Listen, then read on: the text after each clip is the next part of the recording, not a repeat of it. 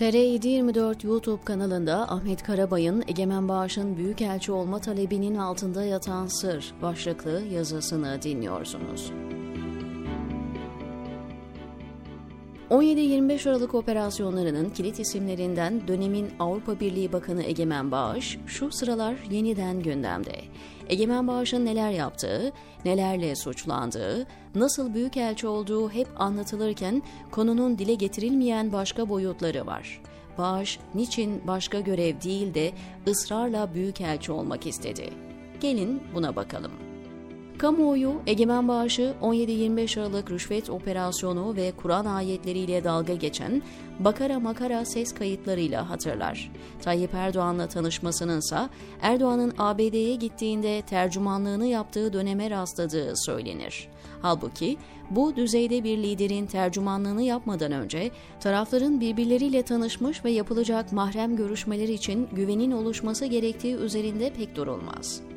Bugüne dönmeden tanışmanın nasıl başladığına ilişkin bilinenlerin üzerine çizecek bir iki anekdot paylaşmam gerekiyor. Bilindiği gibi Erdoğan, İstanbul Büyükşehir Belediye Başkanı iken 6 Aralık 1997, Siirt'te açık hava toplantısında yaptığı bir konuşmadan dolayı görevden alınıp 26 Mart 1999'da hapse atıldı. 4 ay hapis yattıktan sonra 24 Temmuz 1999'da tahliye edildi. Erdoğan, parti kurma çalışmalarına hapisteyken başladı. Bu çerçevede Pınarhisar günlerini bir çalışma kampı gibi değerlendirdi. Tahliye olduğunda Refah Partisi içindeki yenilikçiler grubu harekete geçti. Tekrar Egemen Bağış'a dönelim. 17 Ağustos 1999 Marmara depremi yaşandığında yeni siyasi lider adayı Erdoğan ekip arkadaşlarıyla deprem bölgesinde yoğun faaliyetler göstermeye başlamıştı. ABD Başkanı Bill Clinton 14 Kasım pazar akşamı eşi Hillary ve kızı Chelsea ile birlikte Türkiye'ye geldi ve deprem bölgesini gezdi. O dönem ABD'de yaşayan Egemen Bağış bu geziler sırasında Clinton'ın tercümanlığını yaptı, iki günlük ziyarette yanından hiç ayrılmadı. Bilindiği gibi 1990'lar Türkiye'de İslamcı akımların hızla tırmanışa geçtiği yıllar oldu.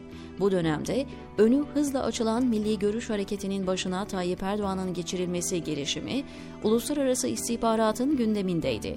Derin işlerle uğraşan medyanın gündeminde ise ABD Büyükelçisi Morton Abramowitz'in Erbakan'ın yerine Tayyip Erdoğan'ın getirilmesiyle görevlendirildiği konusu vardı.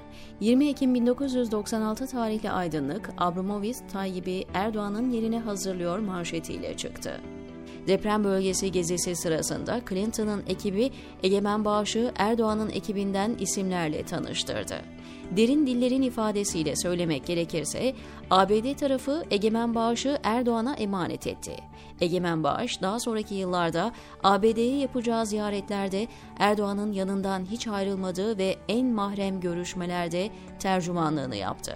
Egemen Bağış 17-25 Aralık yolsuzluk ve rüşvet operasyonları döneminde muhtemet adam olarak İranlı Reza Zarrab'tan alınan rüşveti yine onun uçaklarıyla Erdoğan'a taşıyan isim olarak öne çıktı. Operasyonlar sonrası İçişleri Bakanı Muammer Güler, Ticaret Bakanı Zafer Çağlayan, Çevre ve Şehircilik Bakanı Erdoğan Bayraktar'la birlikte görevden alındı. AK Partili milletvekilleri eliyle mecliste Yüce Divan'a gönderilme oylamasında oy pusulasını kutulara atış tavrı çok konuşuldu. Aynı dönemde her cuma bir ayet sallıyorum sözleriyle bakara makara diye Kur'an ayetleriyle dalga geçtiği telefon konuşmasıyla dikkat çekti. Erdoğan ekibinde sarsılmaz bir yere sahip olan Egemen Bağış, esas itibarıyla İslami gelenekten gelen biri değil. Eşi Beyhan Bağış'la birlikte seküler bir hayata sahip. Bu yaşayış şekillerini de başından bu yana hiç değiştirmediler ve gizleme gereği duymadılar. Bursalı olan Beyhan Bağış, Egemen Bağış'ın Siirtli olmasından dolayı kendilerini Doğu-Batı sentezi şeklinde tanımlasa da aslında ikisi tam bir mantık birlikteliğine sahipler.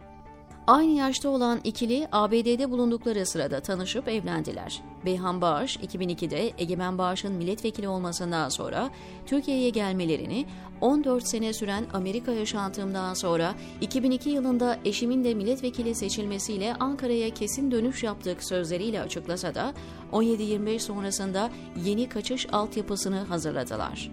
Erdoğan iktidarı 17-25 yolsuzluk ve rüşvet operasyonlarını kendilerine karşı yargı yoluyla darbe girişimi olarak nitelendirip mağduriyet yoluna gitse de bunların dış dünyada bütün ayrıntılarıyla takip edildiğini en iyi bilenlerden biri Egemen Bağış. Bağış bundan dolayı yurt dışına gidip yerleşmeyi doğru bir yöntem olarak görmedi.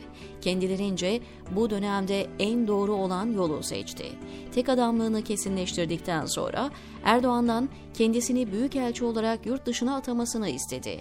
Erdoğan'dan bu konuda söz olan Egemen Bağış, Eylül 2019'daki büyükelçi atamalarına ilişkin liste basına yansıdığında hayal kırıklığı yaşadı.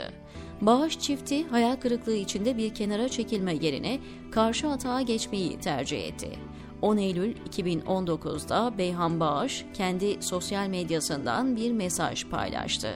Söyleyecek çok söz var ama bir kere de söylersem yer yerinden oynar.